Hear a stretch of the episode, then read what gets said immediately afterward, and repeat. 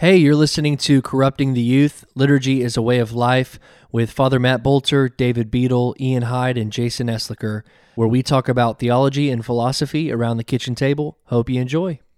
Um, shall we delve into this? Let's do it. Absolutely. Um, returning to reality, Christian Platonism for our times.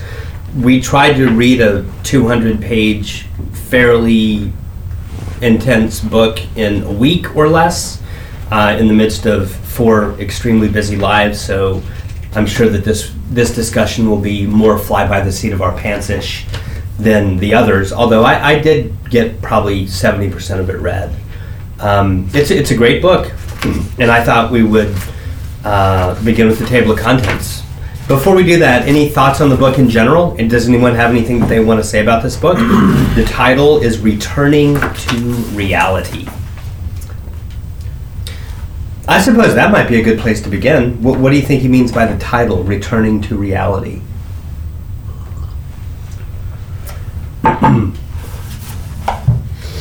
Well, a return a return implies that there's been a deviation, Mm-hmm. and um, probably the I mean the one of the central tenets of Platonism is the um the insistence on upon reality as such, the existence of reality, the real existence of reality. You know, um, that could be seen whenever Plato talks about how the philosopher seeks to know things as they are. You know, um, or the you know the forms of things or whatever you, whatever have you. So I, I just think that it's maybe broadly speaking, simply just a return to um, to an acknowledgement of the real. Mm-hmm. And also, I think it's Plato speaks of being versus becoming. Becoming being the, the items in the world that we see, things that grow and decay, things that break, things that wither. Uh, nothing that we see lasts forever. Um, and so for Plato, those things are less real reality, less real than something else, some other realm that he thinks is permanent and eternal and unchanging. And that he calls being. So yeah, I like it. I like that. But but also piggybacking on your point about return implies a deviation. So are you thinking historically there? Yes. Say more about that. um, so, I mean, not to exhaustively trace like the entire history of Right. philosophy. We're going to get into some of that. Yeah, but just to point out that um, somewhere along the path, maybe at various points along the path, um, rather than the search for a reality that is beyond that is beyond the mutable world, the the time and space filled world, um, we have um, immanentized reality in some instances, and then in other instances. Um, actually talked about kind of the utter evasiveness of reality. That, the, that you know, if there is a reality, there's no possible way of attaining to it. So we have done this. Who is we?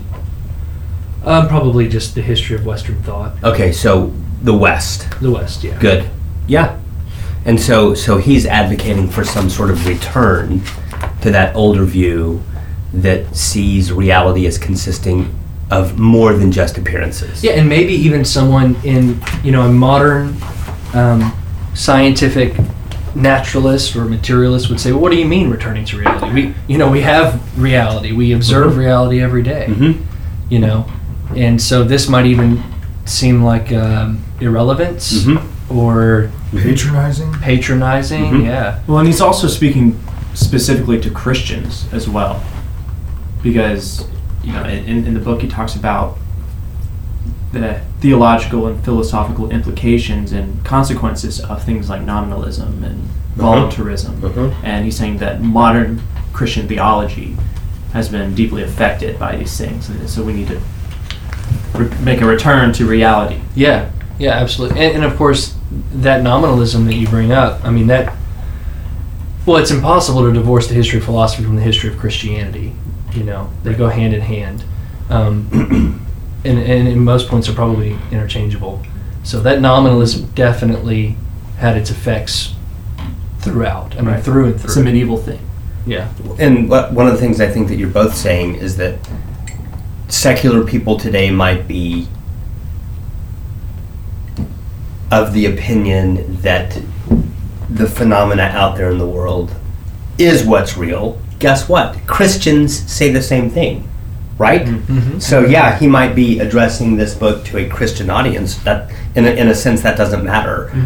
The majority of Christians out there have the same assumptions Right. as secular people. So, yeah. Hmm. Uh, I want to read the little his little blurb on the back super briefly, and then let's let's delve into the table of contents. Uh, Paul Tyson is an honorary assistant professor in the Department of Theology and Religious Studies at the University of Nottingham. He is author of Faith's Knowledge. I found a, a thing that he wrote on the metaphysics of money that I put on posted on my Twitter account. It's really good. It's really good. But but other than that, I don't really know much about this Paul Tyson guy. I've never met him. Um, I've never seen a YouTube video by him or anything like that. But this this book is great. Um, I I get the sense that he's probably Anglican. I get the sense that he's probably sympathetic with evangelicalism in some ways, but he also has some real Catholic convictions, like maybe the four of us. Um, okay, table of contents. There's three parts of the book after the introduction. Part one is rediscovering a Christian understanding of reality.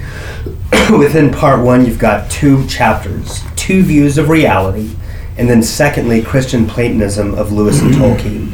Um, I want to ask you what are the two views of reality, but I also just want to spit this out super quick. I really liked the chapter on Christian Platonism of Lewis and Tolkien. Sometimes I get a little sick of Lewis and Tolkien, almost like I've had enough of them, so I've overdosed on them, and so I maybe I think that I've been there, done that. This really opened my eyes in some in some really good ways. I Yeah. really appreciated that chapter. What are the two views of reality? Chapter one. So in chapter one, he defines the two views of reality as a one-dimensional metaphysical outlook Mm. and a three-dimensional metaphysical outlook. Mm-hmm. Um, I'll start with the three-dimensional outlook. The three-dimensional outlook sees the moral dimension. What page are you on? Uh, just page 16, right Cool. there at the beginning. the three dimensional outlook sees the moral dimension, the physical dimension, and the spiritual dimension of our experience as all equally integral to reality as a whole.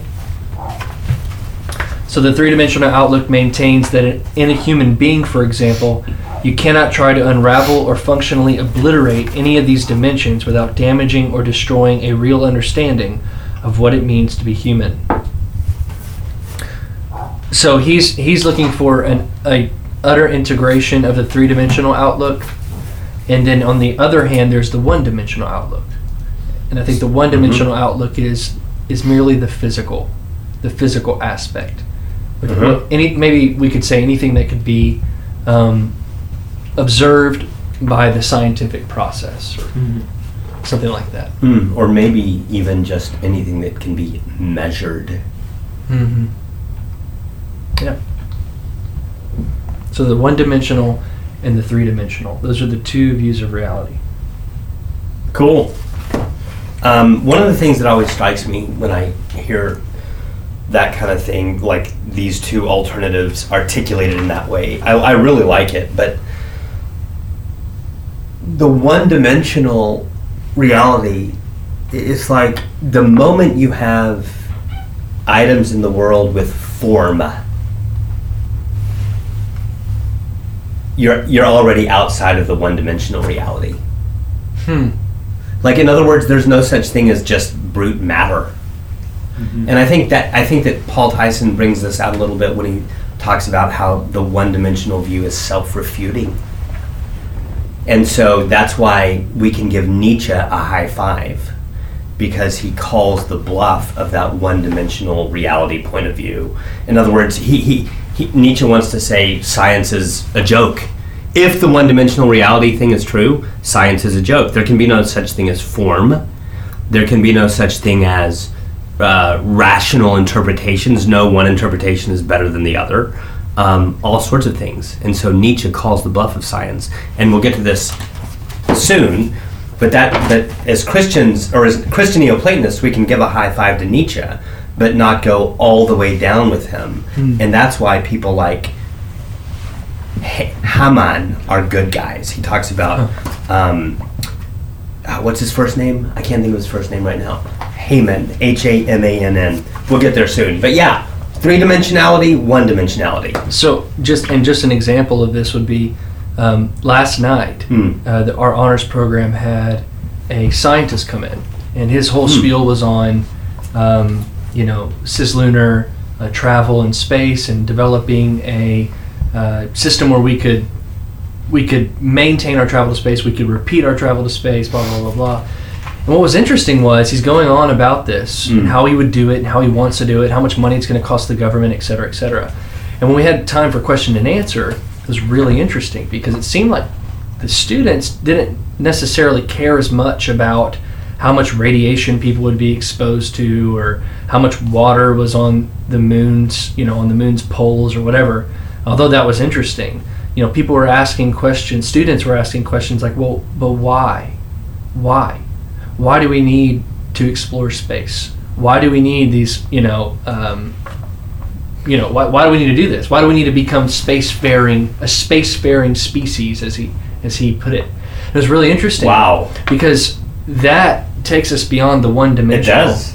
and it asks the moral question So the moment he tries to answer that question, he's stepping outside. It. He's taking off his scientist hat. exactly and it was interesting there were two things he appealed to one was politics he said something to the effect of if america doesn't do it another nation will do it and we'll lose our whatever blah blah our exceptionalism uh, he didn't say that but that's basically At yeah. that point, a responsible student is going to ask, "Why should I believe this guy's opinion about politics any more than any other person's?" Right. He's a scientist, not a Right. politician. Right. And then another thing that got brought up was he said, and, and I won't bore you guys with all the details, but I mean, he said, Mm. this came out of his mouth. It is inevitable that if we become a spacefaring people, eventually there will be a space in war, or war in space. Sorry. To which everyone kind of snickered because of Star Wars, you know. Mhm. But like, the point is, like he was, he jumped to it quickly. He said, "I have no doubt in my mind. We've been at war our entire history. If we go to space, there will be space wars, and things like that." And that's a reason we should go to space. no, no, no. This is right. Exactly. That that makes me go. Well, then maybe we shouldn't. right. I was like, you know, I mean, if if if Frankenstein teaches us anything, right. it's that is that the, our brutal ambition Oh, should be checked by nature and by morality, and that And the one-dimensionality view is not robust enough to do that. no, it's all about brutal ambition. It's, which is unacknowledged. And and and I mean, like, pure one-dimensionality can't contain. Um, what, what did you just say? Ambition. yeah, There's no. eh, There is no such thing as ambition in a one-dimensional universe. There's only atoms. Actually, there's not even atoms. They're just like prime matter or something. But yeah, so it, so it's self-refuting. right. And so the question is, I mean, somebody might say, well, then these scientists need to just maybe avoid morality or need to finally consider morality. Someone said that. No, no, no, no. Oh. I'm saying this might be a possible response. Yeah. To which I think um, Tyson would say, well, no, there, no matter what, even if you don't acknowledge it, morality is always at play. The other two dimensions are always at play. Mhm. The problem is that we're not aware of them sometimes, or that some people who assume this one dimensional reality just simply aren't aware. And so, therefore, if you're not aware of something, then you're a slave to it. you're, you're bound by it. So I just thought that was really interesting last night. Hmm. You know, because the first Yeah. question a student said, um, "This is great, but why?" And that was it. And that's That awesome. That was awesome. And Tyson seems to say that he thinks that there's a lot more of awareness of the other dimensions and maybe we would give credit to. Um, and he thinks that it's used for political coercion. You know, it's almost like the ideology on on the wall in the cave. It's like That's the right. guys casting the shadows knew what was going on. They knew there was something beyond this. They knew they were kind of um, creating an illusion for other people Uh-huh. to open up their pocketbooks to or Mhm. chain themselves to. Yeah. Um, and he seems to have like a a very deep distrust of political ideology. Um, so yeah, I, I don't know. I just wonder Amen. how Yeah. unaware people are of the other dimensions at- Yeah. at a higher, at a like hegemonic power structure level. I don't know. Yeah. Yeah. I mean, think Totally. of think of the reason we went to space Yeah. in the past. But it's like that scientist has bought into the bullshit of somebody else. That's probably That's right. That's right. Yeah. Yeah, and, and one question we could ask is who are those people? Uh-huh. Who who are the people who are projecting the images on the cave wall? Because like when I was reading, and, and this gets this actually gets to the next chapter, Mhm. the one on Lewis and Tolkien, uh, the Christian Platonism of Lewis and Tolkien, because he brings up the cave analogy in this Mm-hmm. chapter, and yeah, let, let's just let's just go into that. Um, yeah, let's see here. The analogy of the cave in Plato's Republic. I mean, in some ways, this is philosophy 101, but man, it's good Yeah. stuff. It's really good The stuff. The cave is a deep wellspring. I haven't found the bottom of it yet. Amen. Yeah. So, Ian, were you able to read the, this Yeah. section? What would you think? Um, I, th- I thought it was good. I, I think especially after reading Lewis on on um, Myth a few weeks ago, and Mhm. then Yep. his conversation with Myth in this book Mm-hmm. as well. I think Mhm. it's, I mean, it was captivating to my imagination. I think so, and kind of maybe shed what was already a myth in a in a different way. Like, Mm-hmm. it, like it put a light onto something that already kind of transcended like these boundaries that I have, which is the cave allegory. And because it was put in a different kind of language, it did that in a different way, but it still had those concrete. I don't know what I'm saying, but It's good. it felt different. Good. What? And we're going to talk more about myth as as we continue. yeah. But what does he say about the cave analogy? He unpack. He, he just does a rendition of it on page twenty and twenty seven, Mm-hmm. and then he, he says that the thing in the silver chair is um, very similar, right, Mhm. to what's going on in, in Plato's cave.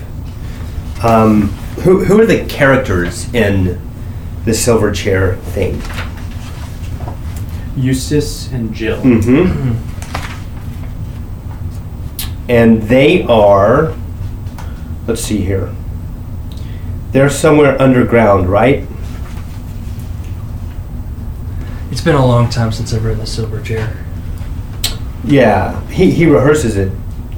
Um, they're locked in a cave. I'm on 27, the last complete paragraph. They're locked in a cave in a life and death encounter with the enchantress. She tries to re enchant the prince and to entrance the three other children and turns all her powers to that end. So basically, you've got these kids and the prince down in the cave and with an enchantress. Let me ask you this Does the enchantress know? I, I think this is really intriguing. Does she see? Presumably, in Plato's cave, the people who are projecting the, sh- the images on the wall, they know that they are deceiving the prisoners, right? Mm-hmm. Mm-hmm. Presumably. Yeah, I mean, could I don't, could you even argue that they don't know that they're deceiving the prisoners? I mean, I don't think so. I don't. I don't think so either. They they know that these images on the wall are not real, and that what is real is their hands and those blindfolds and the chains that are harnessing the prisoners. That's the stuff that's what would be the intention of doing that if it wasn't to That's right. illusion? That's right. That's exactly right. Now, this enchantress. Do you think that she knows that what she's doing is a deception? Yes. You do think that? Yeah, I don't. I don't know if there's a reason not to. Well, I mean, isn't it conceivable that she actually believes the stuff that she's telling the children? Oh, I see what you're saying. Yeah. See, I find that a very interesting question, and I'll just I'll just cut to the chase. I, I was thinking about Donald Trump when I was reading this, and I don't think that Donald Trump is consciously pulling levers. Huh. No, I think that he's one of the enslaved. Interesting. Do you understand? Yeah. I think that Donald Trump is is is a victim of ideology, not a perpetrator of ideology. Do you think that that becomes especially possible in democracy? Yes, absolutely. So then I guess it would make sense. But see, I, I think that, that you can easily see the enchantress in the silver chair She she I, you could even say she's well-meaning. She really believes that the only reason the children think that there's a real sun out there is because they saw that lamp. Does that make sense? Yeah. It's pretty fascinating. Did you that, that that little narrative is worth reading out loud on page 28. Read it for us. Um, okay, so this is the this is the witch, the enchantress, asking, uh, talking to Eustace. What is this sun that you speak of? Do you mean anything by the word? Yes, we jolly do," said Eustace. "Can you tell me what it is like?" asked the witch. "Please it your grace," said the prince, very coldly and politely. "You see that lamp? It is round and yellow and gives light to the whole room, and hangeth moreover from the roof. Now the thing which we call the sun is like the lamp, only far greater and brighter. It giveth light to the whole overworld, and hangeth in the sky. Hangeth from what, my lord? asked the witch. And then, while they were all still thinking how to answer her, she added, with another of her soft silver laughs, laughs You see, when you try to think out clearly what this sun must be, you cannot tell me. You can only tell me it's like the lamp. Your sun is a dream, and there is nothing in that dream that was not copied from the lamp. The lamp is the real thing. The sun is but a tale, a children's story. It's a brilliant analogy. It is. And so when In some ways, it's even more brilliant than Plato's cave. right because she's already subject to some some sort of manipulation and she's Mhm. perpetuating that manipulation. Uh, well, I think it's debatable. I don't. I, I, I'm not sure. Yeah. I, mean, I, I don't know if she is deceiving or deceived. or both. I don't know how it could be both. I mean, you know, Yeah. maybe it could be both through, through some complicated means, like like uh, the subconscious or something. but I, I think she could be either deceived or deceiving. Um, I love what Lewis says later. He says that one of these characters, I can't remember which one, I guess it's Eustace. And isn't Eustace, is Eustace the one who later turns out to be uh, the professor? I can't remember right now. But, but one of the characters, oh no, it's Puddleglum. he, um, on the top of page 29, it says, but, reasons Puddleglum, even if his beliefs are fictions, they are so much better than the shallow and oppressive realities of the underworld that he will be happier believing in fantasy than in reality, and will by no means accept such a dark reality. That's hardcore. Yeah, it is. Yeah. I mean, basically, Prepared to be insane. he is. He's prepared to be insane. He's prepared to throw logic out the window. Wow. I mean, I, I'm not sure that I would bring this up in a debate with Sam Harris. No. Although I, I also kind of believe it. Like, I also think that there's something awesome about it. Yeah. That's that's that's very pretty much the same thing as what he said in Myth Myth Right. Become That Fact. is that is right. Yeah. Yeah.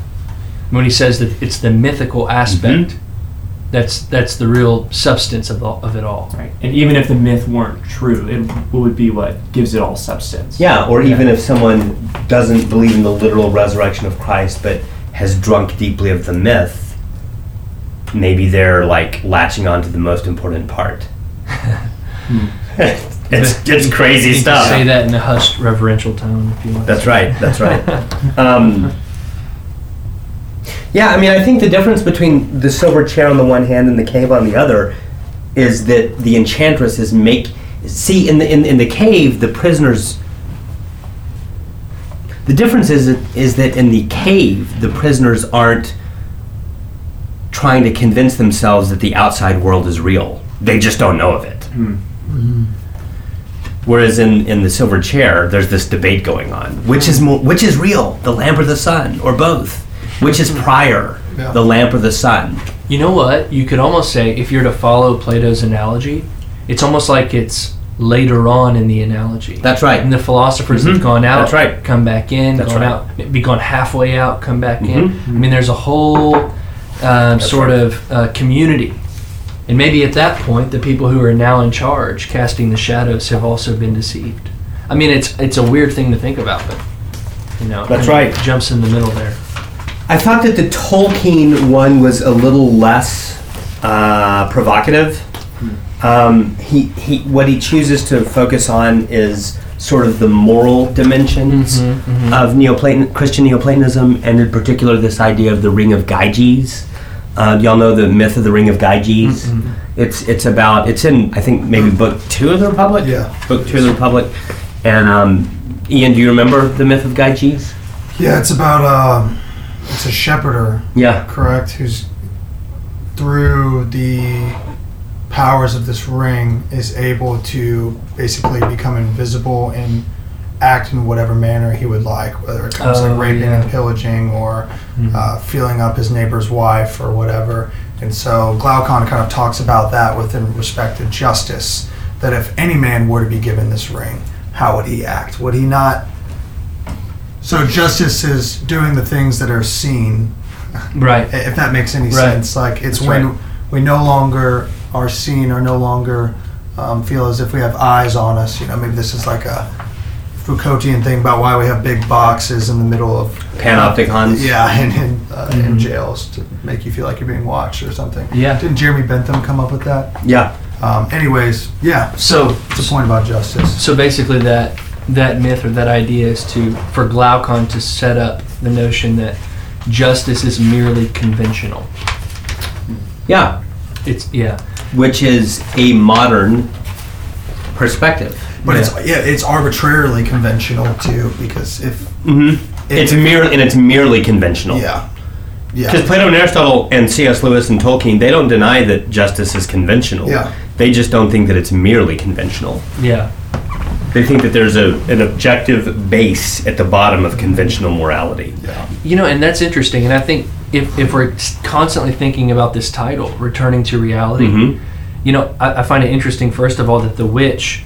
Um, is saying that what they see is reality and everything that they think is beyond is the shadow. Right, the Enchantress, yeah. the enchantress and everything beyond is the shadow and then it's it's platonism or it's cs lewis's characters who think that everything beyond is reality and what they see is the shadow That's right. and it flips and so with this example it's uh, convention or conventionality can really be fit into what you see and what you do right? Absolutely. and so glaucon's claiming that justice like the enchantress is what you see it's what it's what's in front of you and if no one were looking therefore there's nothing there's nothing There's nothing else. there's nothing else. There were nothing that would keep you from doing anything. yeah.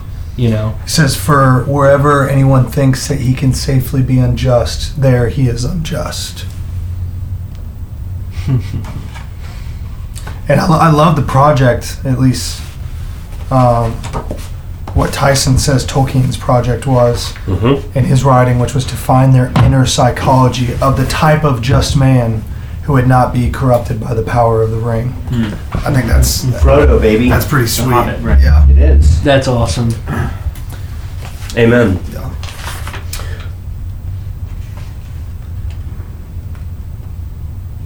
Cool. Uh, yeah, so high five Lewis and Tolkien. Oh, there. If we're done there, uh, there is one thing I wanted to say that they say. Yeah. Um, he says, "Thus, philosophers and the powerful are typically locked in combat for the hearts and minds of people." I thought that was so awesome, um, competing for the vision of reality. You know, um, and then he goes on, and what the philosopher, which he puts in parentheses, prophet, question mark. Mhm. What the philosopher sees and says is real is what the controllers of culture and power often say is delusional fantasy, designed merely to trick and control ordinary people. Likewise, what the controllers of culture and power say is real and inevitable is what the philosophers often say is delusional fantasy, designed to trick and enslave ordinary people. And I mean, throughout the Republic, convention is it's such a big deal for Socrates. Define convention, define convention. Um, and I don't think it's merely in an anarchist way, and maybe we can talk about this another time. But I think there's there's two ways, probably fundamentally, that you can defy convention, and that is in an individualistic way, where you kind of look inside yourself to find yourself and to act according to the to that, or Mm. you go beyond for some sort of transcendent reality. And I think that Mhm. that Neoplatonism, or what's what's being espoused here, is to go beyond, you know, uh, to find reality. It's awesome. Yeah, and again, I think Plato and Socrates, they don't simply give the middle finger to convention. Yeah. They just don't want to be enslaved by it. Otherwise, otherwise Socrates would have done away with poetry altogether. Also, And he otherwise, would, he would have drank the hemlock. he would have walked around Athens naked. Yeah. Like, no. I mean, like, there is such a thing as kindness. Yeah. There is such a thing as the wisdom of our ancestors. yeah. yeah. It's just that you don't want to be enslaved by those. You don't want to be naive about them, and you don't want to mistake them for ultimate reality. Yeah. I mean, there really was a lamp down in that cave, the Enchantress's cave. and the lamp was real. that it, it was real, It just wasn't the totality of reality. Hmm. It wasn't the whole thing. and it wasn't even prior primary. Yeah. I mean, you're. right- I think you're right. And to your point, Socrates, when he takes his interlocutors through the journey that they always go through, he he always begins where they are. That's right. Otherwise, he wouldn't do that. There's lots of legitimate uses for convention. Hmm. It's just not ultimate, Oh, that's good. and it and it and and it can't be all there is. Hmm. All right. High five, Lewis and Tolkien. Okay, now the second part, part two. Uh, Oh, Chris, man. yeah. Just to the convention. thing, Okay. Just really quick. I, I, Anyone know what the Greek word for convention is? Namos. close Like, to law. like it, it's the same word. yeah. Wow. And there's there's two kinds of law in Greek. There's nomos and themis. But also in Latin, nomos gets translated as more, mo, more, mos, mos, m-o-s, from which we get words like morality and more, like sexual mores. Really? Yeah. I was just gonna say, like, kind of to um, your point about Plato and Aristotle not throwing out convention completely and saying that parts of it are are good, but it's not the end all be all. Right? Um, there's a little footnote on page 57 where it says it's kind of describing these two different kinds of way, these two different kinds of ways of being postmodern. Sorry, what page? Page 57. Oh, you're jumping ahead. Cool. Well, just it, Oh. relates, I think. Awesome. There's two different ways of being postmodern. Yeah.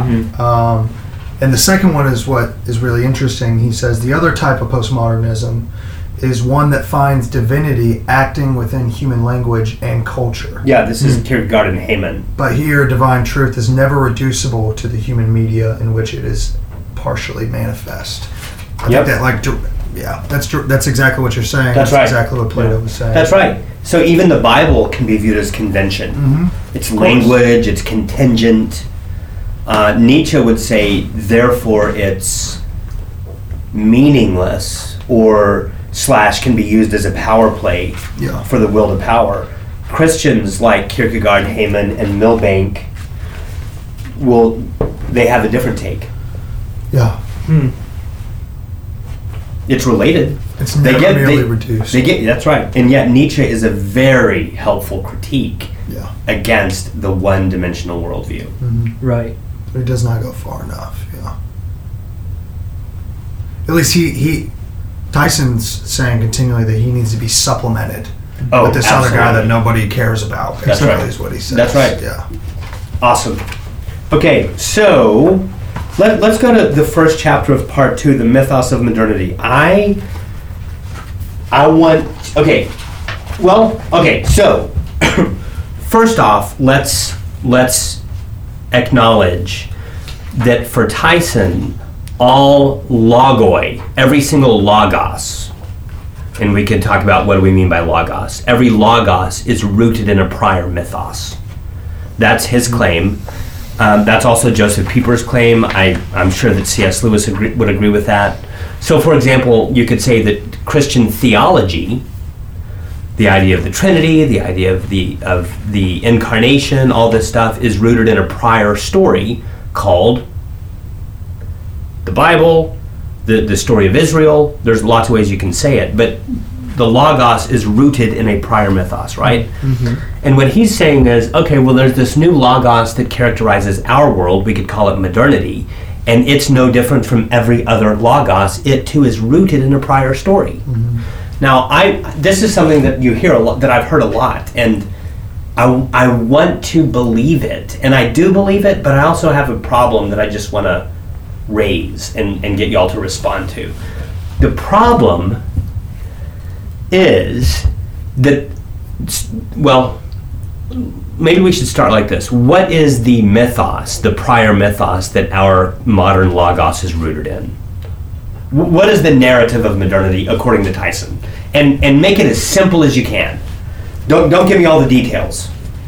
It's the myth of progress, Yes. free from other myths, That's right. And other myths such as uh, religious bullshit, yeah, spirituality, the Dark Ages, the church. That's right. I mean that's basically it. Yeah. I mean, we could, we could fill out a million details.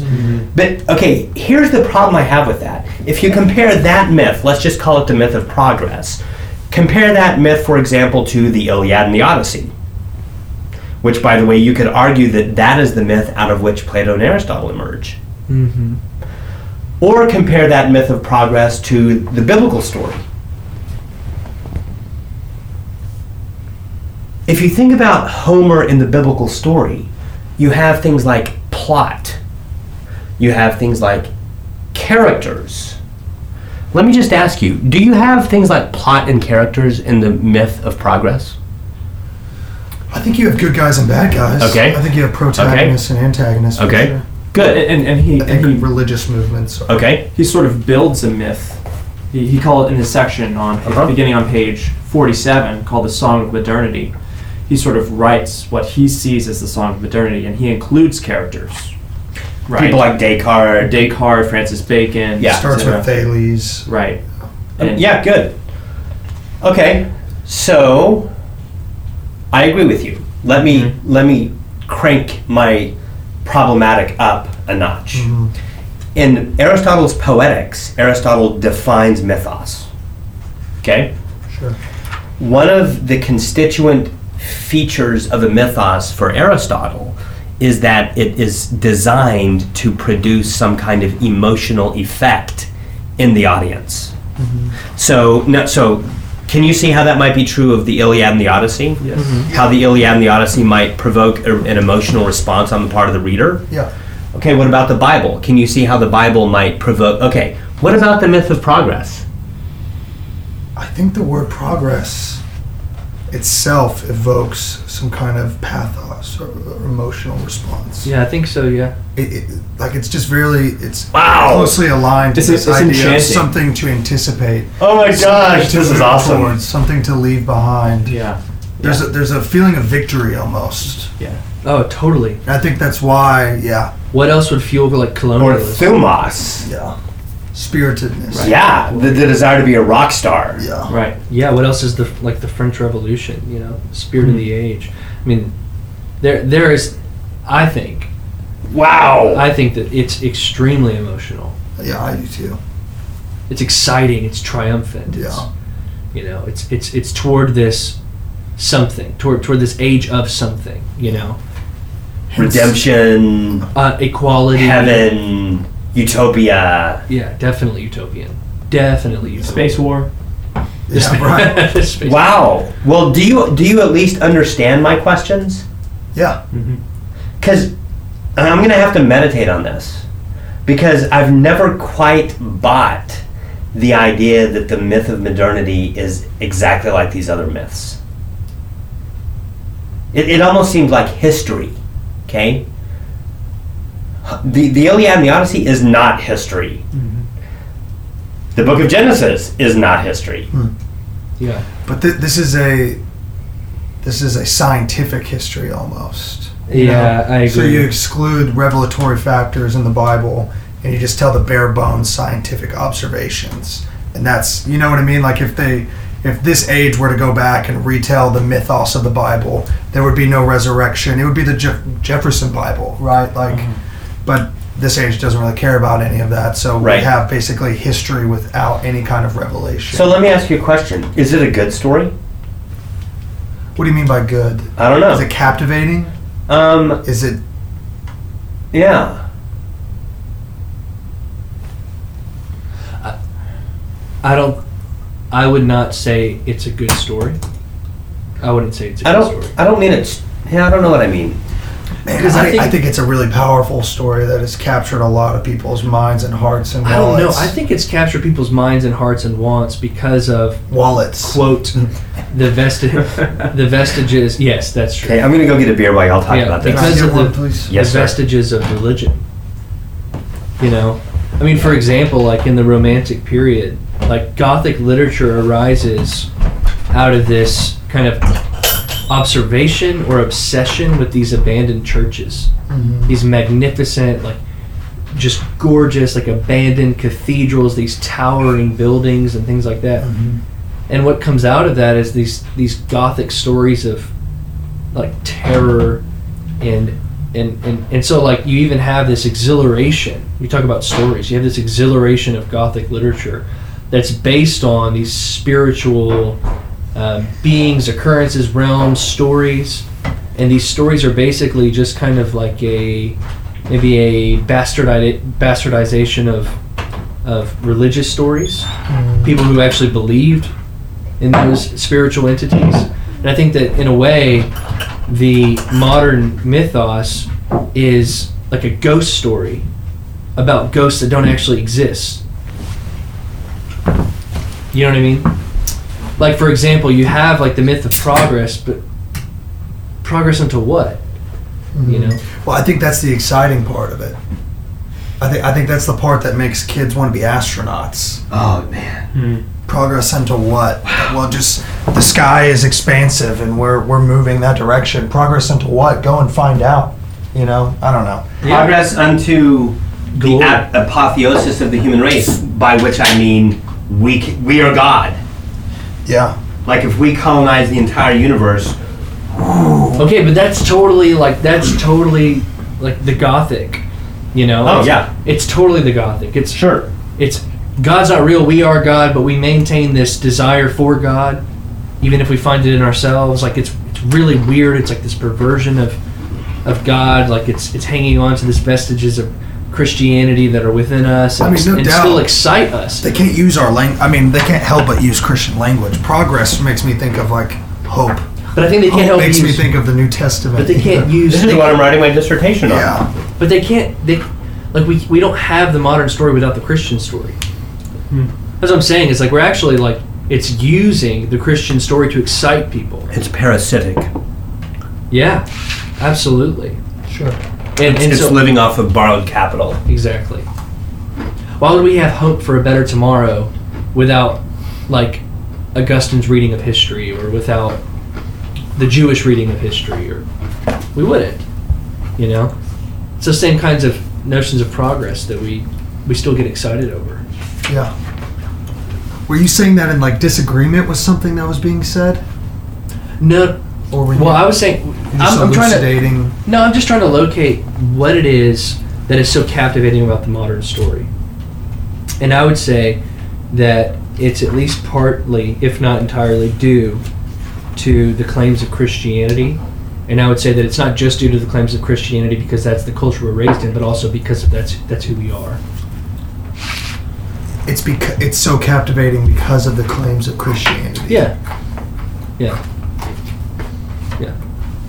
Do you understand? Do you think you do you understand that, Ian? Do you get what he's saying? I, I, I thought I did at first, but now I'm maybe a little bit lost. So I would say, like the Christian story is captivating because it's true. It's, it's true, and it and, and thus it excites um, us. It re- we recognize its truth We recognize it's at true. some level. Exactly, Mhm. and so that the modern story then is a bastardization Mhm. of the same thing, and those those ideas still captivate us. If if if if, if you're born, you know, tomorrow. Like my baby might be, Or today. or today. If you're born tomorrow or today, in 16 years, it doesn't matter what the world looks like. These same like concepts will still captivate you. You know. Now, let me. I- What I want to do is I want to use that as a springboard. This idea that the modern progress myth is a counterfeit version of the biblical story. that already. Uh, that already coheres with one of uh, Tyson's points, because Tyson says it might be a good story, but it's actually just inaccurate. Um, the, the, the way that the that the Western myth of progress goes is that you know in the in, in the modern Enlightenment, Descartes, Bacon, etc., they were getting back to the ancient classical philosophers like Plato and Aristotle. But Gerson presents an alternative genealogy and says that's that's BS. The, the reality is that the modern world is deeply what? Medieval. Hmm, hmm, hmm. it's deeply medieval. And so I think that the Christian structure of, of the modern progress myth, that makes sense. It makes sense to, to think that the modern world is deeply medieval because the, the, the modern story is a alternative version of the medieval story, which is the biblical story. Does that make sense? Yeah, no, I, I think what you, what I thought you were saying, you were mm-hmm. actually saying. I just was confused maybe by the semantics a little bit in the final like end all be statement, because it's just like somebody, I don't know, and maybe this this is dumb, so don't put this out there. But I'm just like, I just don't.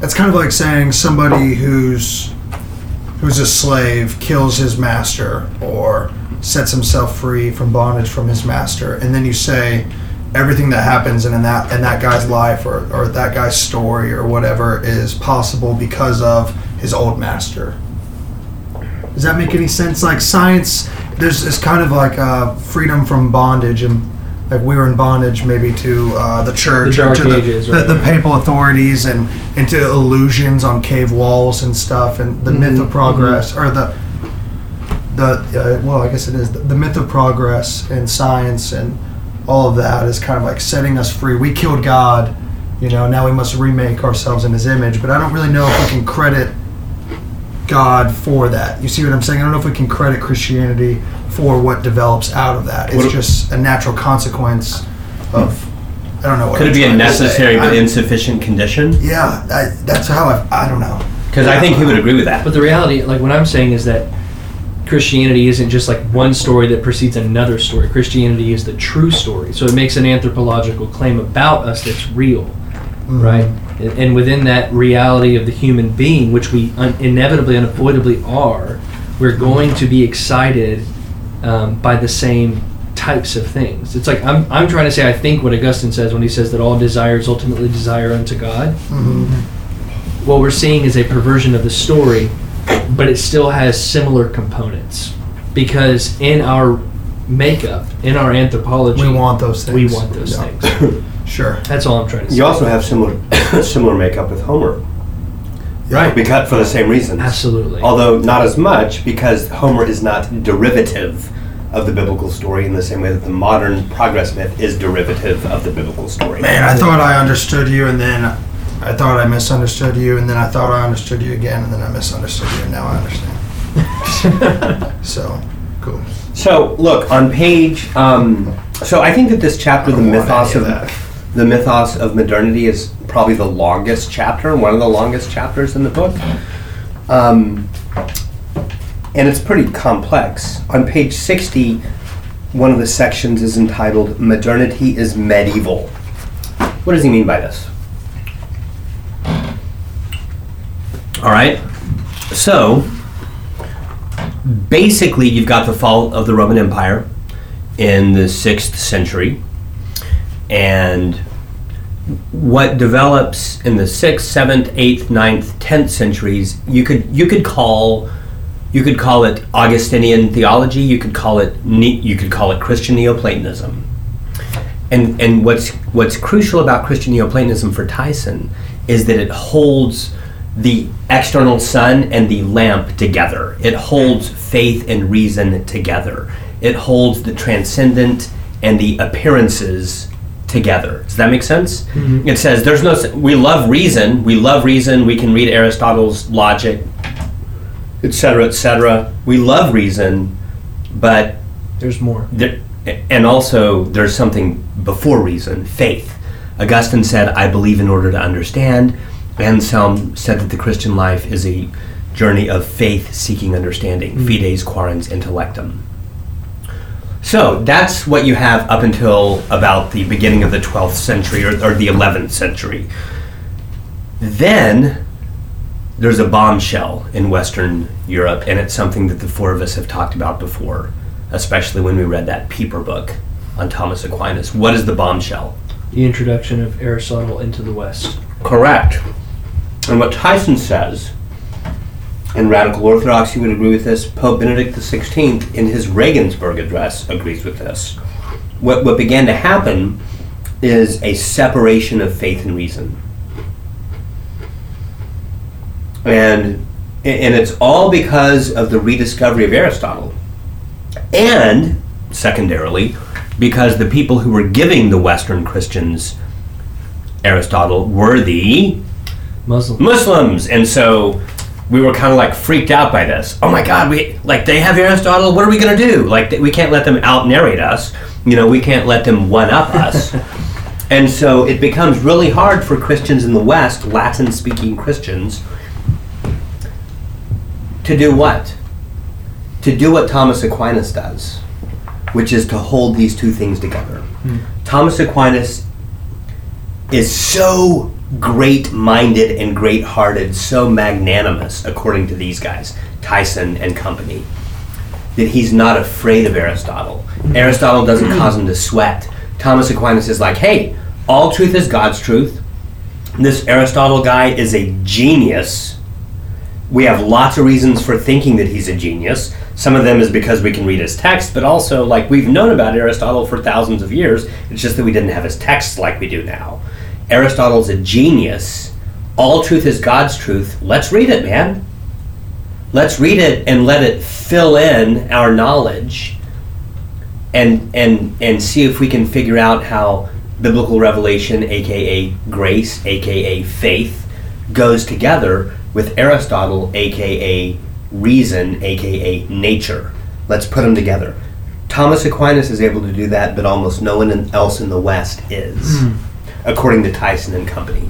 And so, in spite of what Thomas Aquinas does, his great synthesis of that Augustinian Neoplatonic philosophy together with the newly discovered Aristotle, uh, despite what Thomas Aquinas is able to do, the majority report in the West is holy shit, we're scared by Aristotle.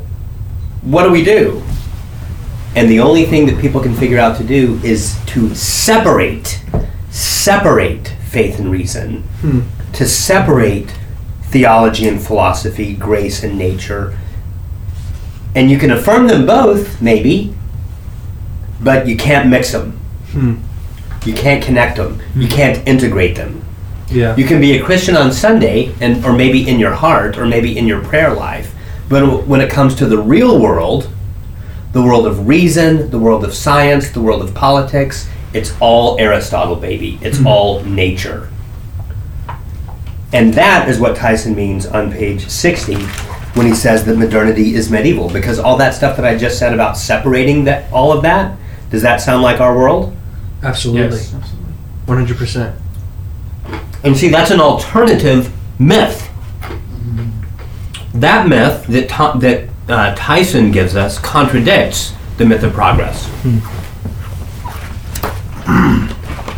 Because Tyson's myth says modernity is born from its mother, medievalism. Medievalism produces modernity. The other one says modernity scorns medievalism. Hmm. Wow. And I think And he- Tyson is correct.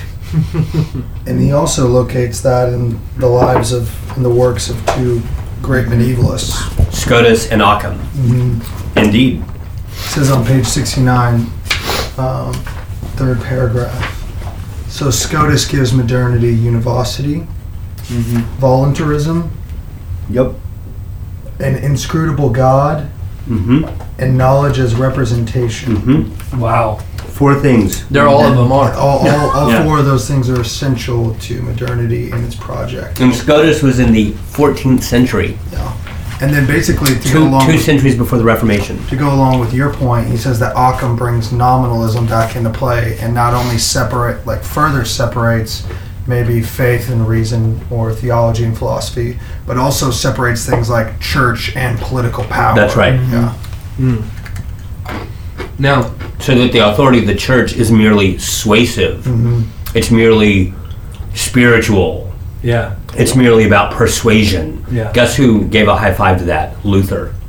Luther was a nominalist. Yeah, and that's what he says in here is that most of the reformers were operating within a nominalist worldview when they came into like Yep. how do we navigate things like political and religious power. Calvin is way harder to pin down. This is one of many reasons why I like Calvin better than Luther. yeah, that's But interesting. Luther was just a straight up nominalist. Yeah. Well, and with in my conversation today with with um, Dr. Bob, when we were talking about Neoplatonic Christianity, and we were talking about what is what is Neoplatonic Christianity, because Mhm. that's that's hard to pin down too. Uh, but hey, man, he does it so well. This Tyson guy. My, my my understanding of how to answer that question doubled by reading this book. That's awesome. Well, and and that's because I think in, in maybe evangelical, like kind of Bible Belt evangelical mind, Mhm. like you say uh, Neoplatonic Christianity, they think like maybe some heretical, Absolutely. you know, They think you're liberal. they, they think That's because anything that they hear, they think is liberal.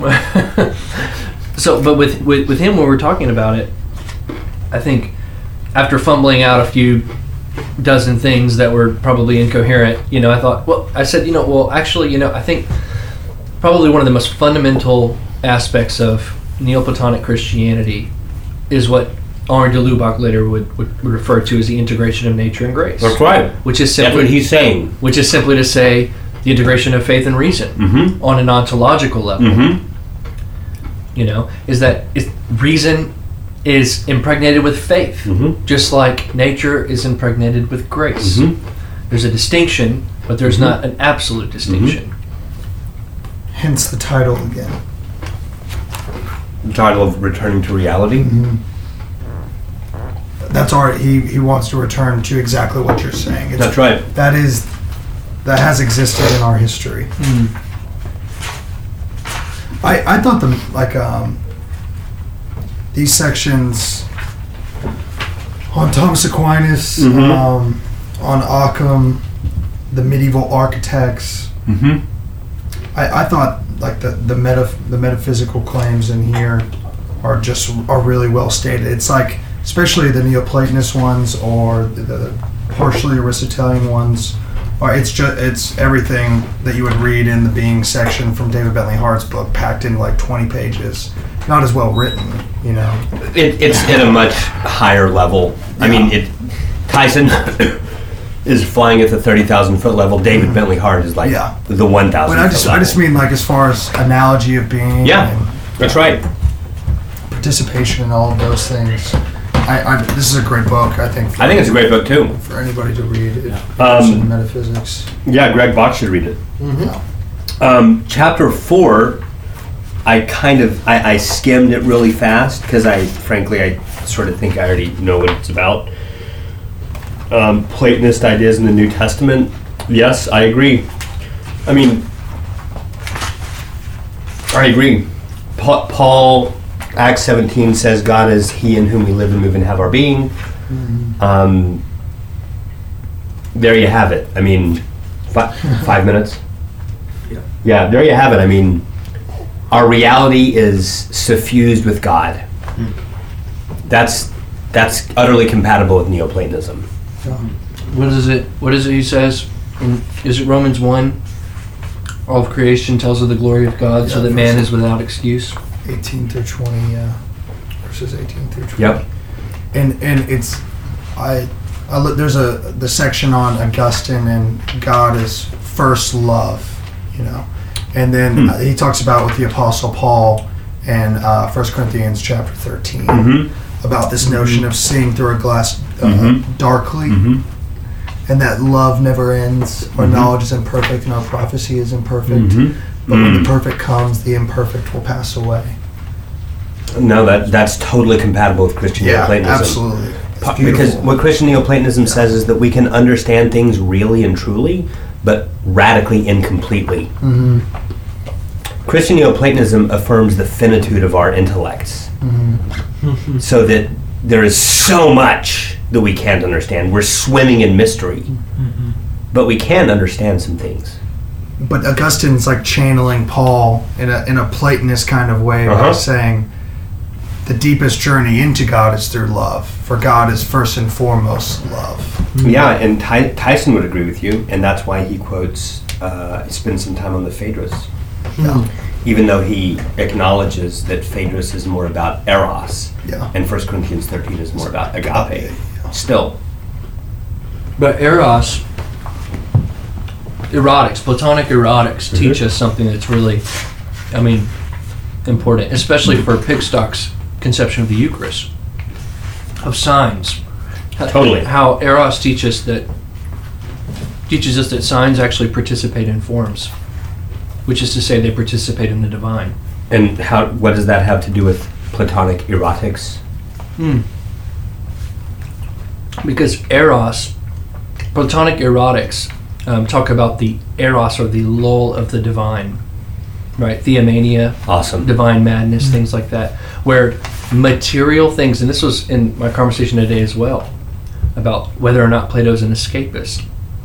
And he may be more of an escapist than Christian Christians, but I wouldn't say he's just an escapist, right? Because eros lulls us, the divine pulls us through material things. And so it's not it's not an escape from materiality. It's an it's it's it's an ascension through materiality. That's right. And that's erotics. It's the interactive media, is what he says John Milbank calls it. Hmm. So, That's awesome. And that quote that you read a minute ago. mhm. Um, you want to say anything? Not right now. Because I think that some of that language reminds me of a paper that you wrote that I've been wanting to read and haven't about the liturgy, Yeah. about how um, the liturgy, Provoking our desire yeah, towards the divine. yeah, in and through material things. Yes. Yes. Because beauty is mediated through material things for us. Yeah. at least partially. Um, I know that we're running out of time. On page 131, he begins a list of about four things that are that that characterize Neopla- uh, Christian Neoplatonism. and the first one at the bottom of 131, this is in the chapter called "So What Went Wrong." He says, firstly, Christian Neoplatonism is an entirely integrative outlook.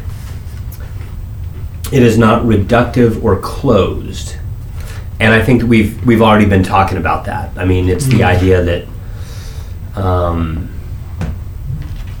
that the transcendent comes to us in and through material things. Hmm.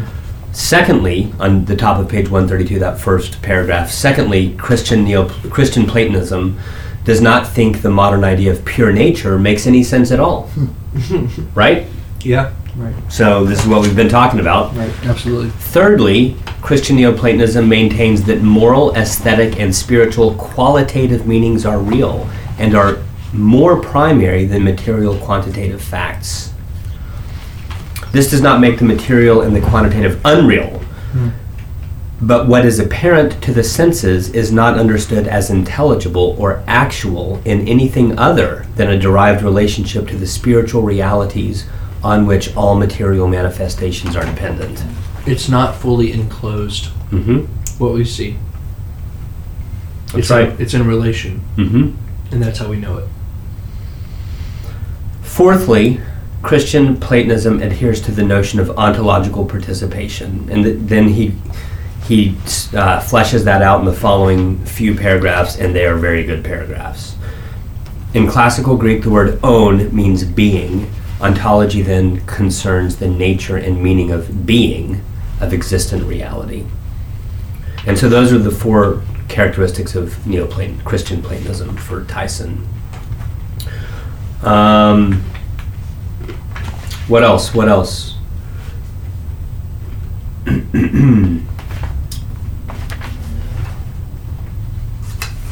oh, page 141.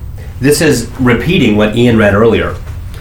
Um, th- these are Scotus, uh, Scotus and Occam's gifts to us. Number one, voluntarism. Number two, univocity. Number three, representation. Number four, nominalism. Do you so, want huh? to? Do you want to define those briefly? Um, I can try He voluntarism. gives a really good. The list that I read, Yeah. you he gave a definition for for each one of them. If you Sure. What page is that? You know, it would probably take three hours to define them, Mm-hmm. so I don't think we have time. Okay. Um, and maybe we can pick up the next podcast with that. I, I do want to say while we're waiting on Ian that Tyson rightly, I was so glad about this. He emphasizes the condemnations of 1277 of the Bishop of Paris, Stephen Tempier, uh, which basically were condemning Thomas Aquinas because Bishop Tempier was basically afraid of Aristotle. Mm-hmm. And so he, he wanted to condemn Aristotle and even condemn some of the ways that Thomas gave a high five to Aristotle and therefore just sort of fideistically uphold Christian theology. Mm-hmm. Shame on him. That produced the modern world because it separates faith and reason. You create a void in theology. Yeah, that may have been possible 100 years earlier in 1177, but in 1277, we had already drunk of Aristotle. You can't just put your head in the sand like an ostrich and, and pretend like that never happened. No, we have to have a responsible approach, uh, a, res- a responsible response to Aristotle. You can't just ignore him. That's like fundamentalism. That created the modern world. Mm-hmm. It's like the Bible Belt pastor. Hmm. You know? Yeah. It's crazy. Um, so that list is so Scotus gives modernity univocity. Parentheses, my individual particular being is fully adequate as a measure of all being. In parentheses, voluntarism, pure will is fundamental to human nature, for humanity is made in God's image. An inscrutable God, thus religious devotion is an entirely different sort of enterprise to rational and practical endeavors and knowledge is representation, which is the knowing subject surveys representations of the objective world within his own mind. I, I there's a lot that I want to say about Yeah. voluntarism Yeah. and univocity, mm-hmm. but we don't have time. That was good. And we talked about representationalism Yep, there we did. two podcasts ago, I guess. Awesome. I have to go to a baby shower. Thank you. Good stuff. It's really good. Thank you.